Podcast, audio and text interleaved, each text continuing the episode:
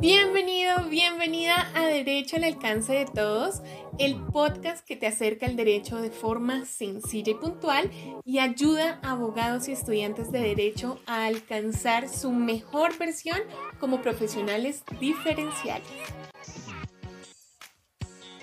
Bienvenido, bienvenida al segundo episodio de Derecho al alcance de todos. Hoy hablaremos de cómo elegir a tu cliente. Así que quédate para que puedas evaluar qué estás haciendo y si debes mejorar algo o reforzar lo que ya estás haciendo bien en ese primer paso al trabajo que es ser contratados. La semana pasada hablamos de esos puntos que todo abogado debe escuchar y dentro de ellos estaba precisamente el saber elegir a tu cliente y lo dejamos enunciado para profundizarlo en este episodio porque es un tema bastante amplio. Y también te preguntaba si eliges a tus clientes o si aceptas ser el abogado o abogada de todo aquel que te diga que te quiere contratar. Y me sorprendió mucho recibir sus respuestas en Instagram, abogados NP, porque en ese aspecto hay mucha predisposición, como veremos más adelante, y es que esa pregunta puede sonar curiosa porque la idea de ser un abogado independiente o por cuenta propia, como lo conocen algunos, es justamente el tener clientes, porque ese es el trabajo, de ello depende el ingreso, el salario. Así que decir que vamos a ser quisquillosos con quien nos contrata, tal vez suena contradictorio a ese propósito, o a que se pierden oportunidades de negocio. Pero en realidad hay que tener en cuenta varios temas a la hora de aceptar un caso o una diligencia, como ya veremos. Para entrar en materia, debemos entender que el derecho, al ser una profesión liberal, nos influye mucho en el tema personal y a su vez el tema personal influye un montón en nuestra profesión.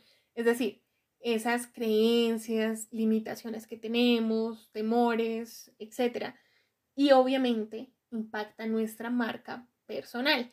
Y es vital que seamos capaces de reconocer todo esto para que no nos gobierne y podamos decidir con quién trabajaremos y para quién trabajaremos desde una óptica objetiva, valorando si el caso es viable en todo sentido, es decir, si hay posibilidad de éxito o no, si los honorarios valen la pena frente a los gastos asociados, porque recuerda que no podemos regalar el trabajo. También debemos ver las personalidades de esos potenciales clientes y nuestro bagaje en el tema que se nos presenta, entre otras cosas, que fue otro punto del episodio anterior, así que si no lo has escuchado, te invito a que lo hagas. Como te decía, fue súper interesante la respuesta de muchos colegas que me escribieron por interno que se sentían identificados y unos pocos que me decían que era ser soberbio o absurdo perder a propósito oportunidades de ingreso por ese trabajo que se rechazaba. Así que quiero que tengas presente que el dinero, aunque sea necesario, no puede ser el único determinante de una relación profesional. Repito, el dinero no puede ser el único factor que valoremos cuando estamos frente a un potencial cliente y menos tratándose de una decisión tan seria y delicada como es la de la prestación de servicios de abogado. Y esto es porque al final, por ese dinero, podríamos estar sacrificando nuestra tranquilidad, nuestra reputación e incluso nuestra integridad física.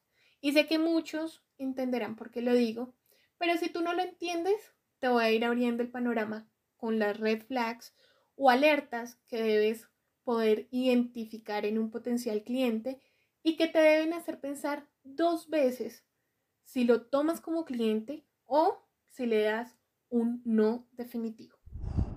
¿Cuáles son esas red flags? Pues son básicamente las que levantan esas personas que en la consulta jurídica hablan mal del abogado que actualmente adelanta su proceso.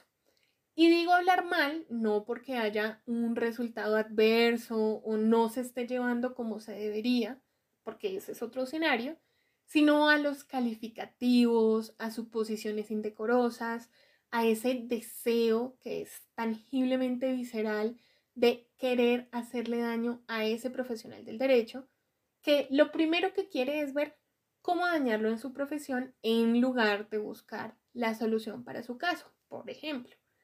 Y es para mí una gran alerta de que esa persona no es mi cliente ideal ni se aproxima, porque no me interesa hacerle daño a un colega ni actuar con sevicia. Esto no significa que si hay alguna irregularidad yo vaya a ser cómplice ni nada por el estilo, sino esos casos en donde esa persona no entiende que hay gestiones que tardan por factores externos a la diligencia del abogado o que no hay garantía del 100% de éxito en un caso. Y esto también es producto de una mala práctica entre colegas porque algunos aseguran el éxito del caso, cuando tenemos expresamente prohibido hacerlo y nuestra obligación es de medios y no de resultados. Y eso es un problema porque finalmente si nos contrata o si me contrata, yo sé cuál es la calidad de mis servicios, pero es muy probable que después vaya a decir lo mismo de mí o de cualquiera de mis asociados con otro abogado porque resulta que no le gustó el tiempo que demora el juzgado o lo que cobra la notaría o el resultado de la sentencia o lo que sea. Y eso se reduce a un tema de respeto básico.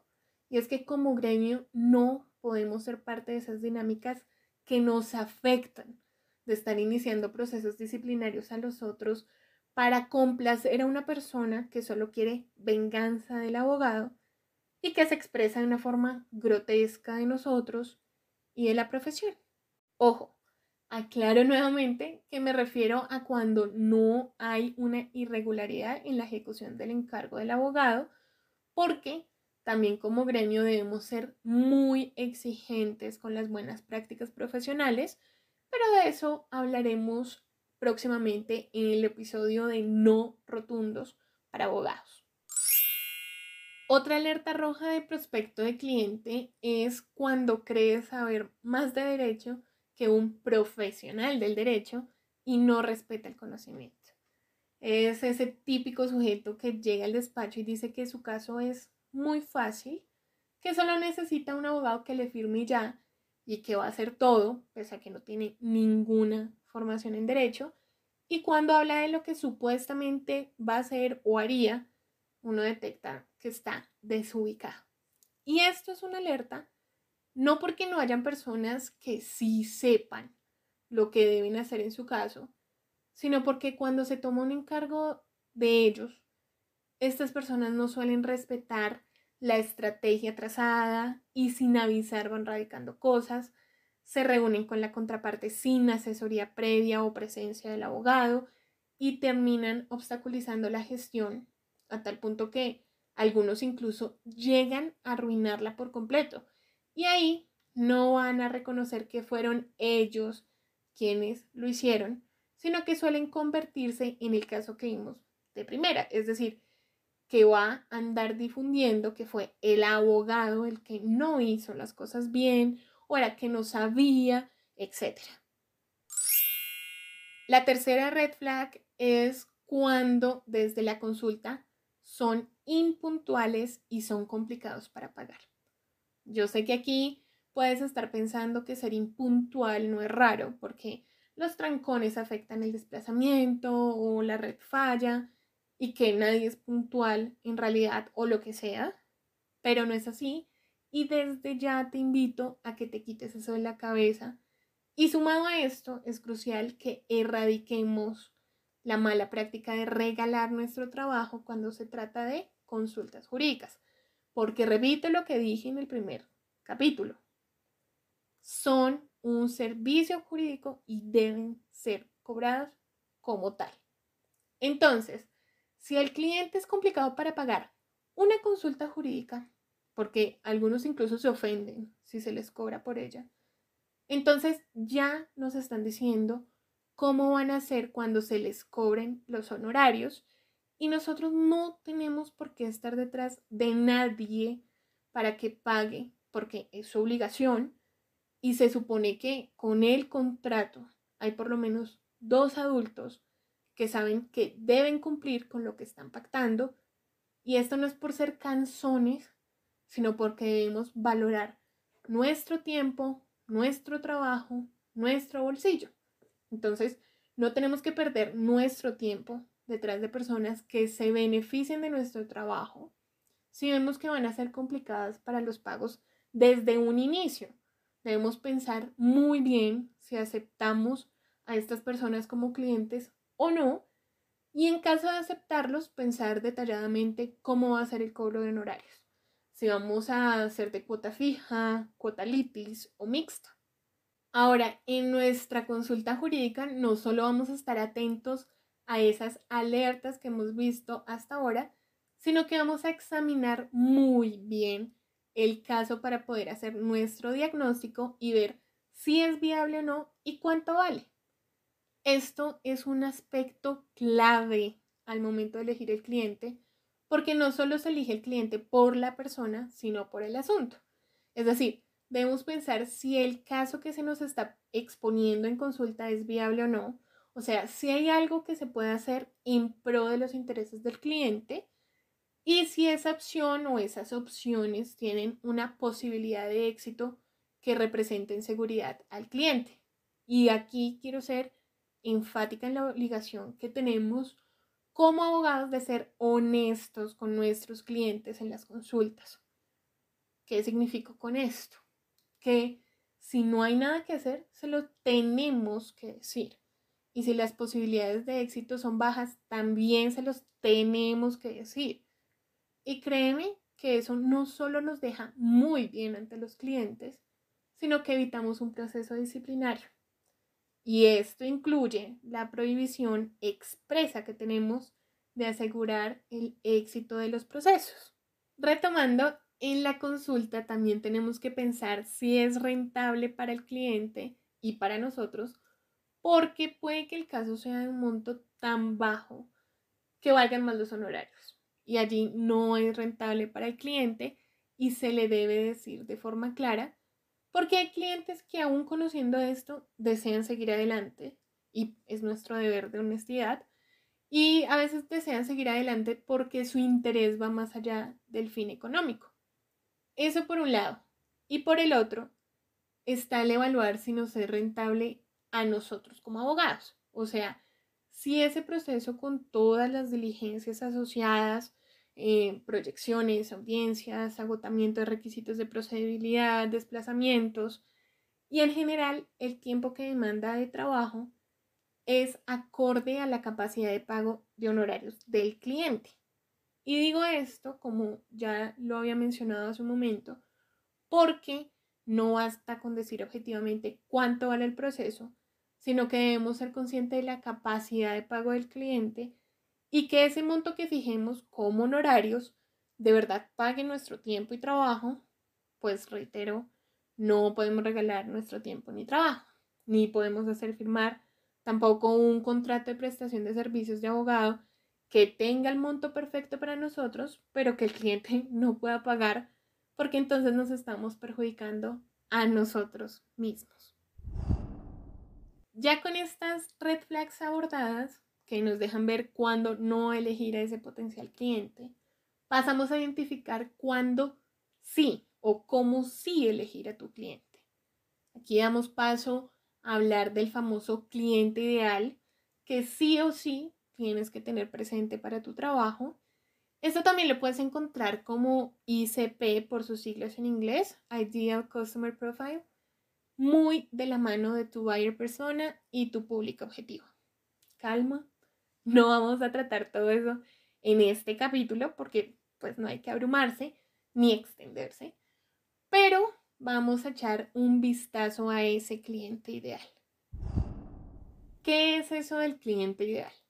Es un instrumento comercial, es una herramienta de marketing que ubica el tipo de cliente que se adecua perfectamente a tu negocio y a tu manera de trabajar o como muchos marqueteros del mundo digital lo definen, es el cliente que satisface sus necesidades a la perfección o soluciona sus problemas eficazmente con tus productos y o servicios. Es decir, aquel que está 100% satisfecho con tus productos y servicios porque solucionan plenamente su problema o cubren su necesidad.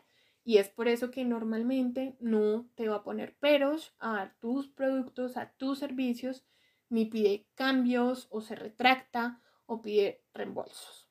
Palabras más, palabras menos es ese cliente que valora lo que tú le ofreces porque se acopla a sus necesidades y o deseos perfectamente. Hasta ahí suena sencillo, pero el proceso de identificación y segmentación no es superficial como podría pensarse de entrada. Así que ahora te invito a que pienses en lo siguiente. Así que concéntrate. Vas a pensar en las características de tu cliente ideal. Su sexo, su género, su edad, dónde vive, su estado civil, tiene hijos, no tiene hijos, de cuántos son sus ingresos mensuales, cuál es su nivel de estudio cuáles son sus hobbies, sus pasiones, con quién le gusta pasar el tiempo, cómo se relaciona con su entorno, qué música escucha, qué programa ve, cómo se comunica. Usa correo, usa Instagram, Telegram, WhatsApp, Zoom, qué plataforma. Lee blogs, revistas, qué emisoras de radio o podcast escucha. Y finalmente, cuál es su principal problema o necesidad cómo lo satisface actualmente, cómo se siente al afrontar ese problema, qué está dispuesto a pagar por acabar con ese problema o cubrir esa necesidad. Sé que suena mucho y sí, es un trabajo que requiere de tiempo, de concentración, pero tienes que pensar ya quién es y cómo es tu cliente ideal y entre más claro lo tengas, pues será mucho mejor. Es como que tú creas en tu cabeza y en tu plan de marketing cuando lo aterrizas a esa persona. Imagina que creas un avatar, un personaje desde ceros, con esas características para poder evaluar cómo es que lo vas a traer a tu negocio. Yo te tengo una sorpresa en este tema, así que lo voy a dejar hasta aquí, pero tienes la tarea de ir visualizándolo, ¿ok? Tú sabes que no me gusta hacer episodios ni videos muy largos, prefiero ser concreta y darte la oportunidad de que me digas en qué profundizar, porque pues finalmente es lo que te interesa. Así que en este momento voy a pasar a los tips que no puedes ignorar al momento de contratar, que te van a ahorrar dolores de cabeza. Bueno, para cerrar, veamos esas recomendaciones o esos tips al momento de prestar tus servicios como abogado que te van a ahorrar dolores de cabeza. Primero, siempre, sin importar que sea familiar o amigo, siempre suscribe tu contrato de prestación de servicios de abogado. Segundo, indica de forma clara tu horario de atención y respétalo tú también. O sea, Acostúmbrate a tener un horario laboral y respetarlo para que tus clientes también lo hagan y no te encuentres luego atendiendo llamadas a las 10 de la noche o en la madrugada, porque créeme, pasa. Tercero, señala a tus clientes cuáles son tus canales de atención. Si es solo uno para todos los requerimientos o si dependiendo de lo que sea, Vas a atender por llamada, por correo, por WhatsApp. Cuarto, sé formal y empático. Esto es un equilibrio que no es rápido de lograr, pero que debemos aprender y es que debemos ser empático con el cliente sin cruzar la línea de ser amigo del cliente. Somos los abogados y eso también llama a ser formales pero tampoco ser rígidos ni olvidar quién es el cliente para poder ponerles la situación en términos que puedan entender. Y aquí hay una extra, llamémosla la quinta, es que a veces nuestros clientes son amigos cercanos o familiares y están acostumbrados pues a una cercanía y confianza por esa relación usual. Entonces nosotros debemos ser capaces de hacerles entender y fijar una línea en la que cuando estamos tratando el caso o el proceso, no estamos en calidad de amigos o familiares, sino de cliente abogado. No es algo que se aprenda de la noche a la mañana, pero se logra y va a ser un alivio porque así van a respetar tus tiempos y espacios. Y lo último es que recuerdes tus obligaciones profesionales y éticas. No se trata de lograr el ser contratados y desaparecerte hasta la próxima fecha de pago de honorarios. Recuerda que cada vez que un abogado actúa fallando, faltando a la ética profesional, que regala su trabajo o que incurre en delitos con sus clientes o las contrapartes, nos afecta a todos como gremio. Así que, por favor, en nuestro día a día, enaltezcamos nuestra hermosa profesión. Antes de que te vayas, te cuento que iniciamos las clases gratuitas de contratos en el canal de Twitch, así que ve, suscríbete y no te pierdas las clases. Son cada miércoles a las 8 de la noche, hora Colombia, y duran aproximadamente 20 minutos. Vas a encontrar el canal de Twitch como Derecho al alcance de todos y en los links normales de la biografía. Y ahora sí, gracias por llegar hasta aquí. Espero que te haya gustado este episodio y si fue así, te invito a que lo comentes, lo califiques y lo compartas. Te espero en Instagram abogadosmp para información jurídica sencilla y puntual en las diferentes áreas del derecho y en YouTube Derecho al alcance de todos, en donde encontrarás videos explicativos de temas legales. Te habló Verónica Laverde. Hasta la próxima.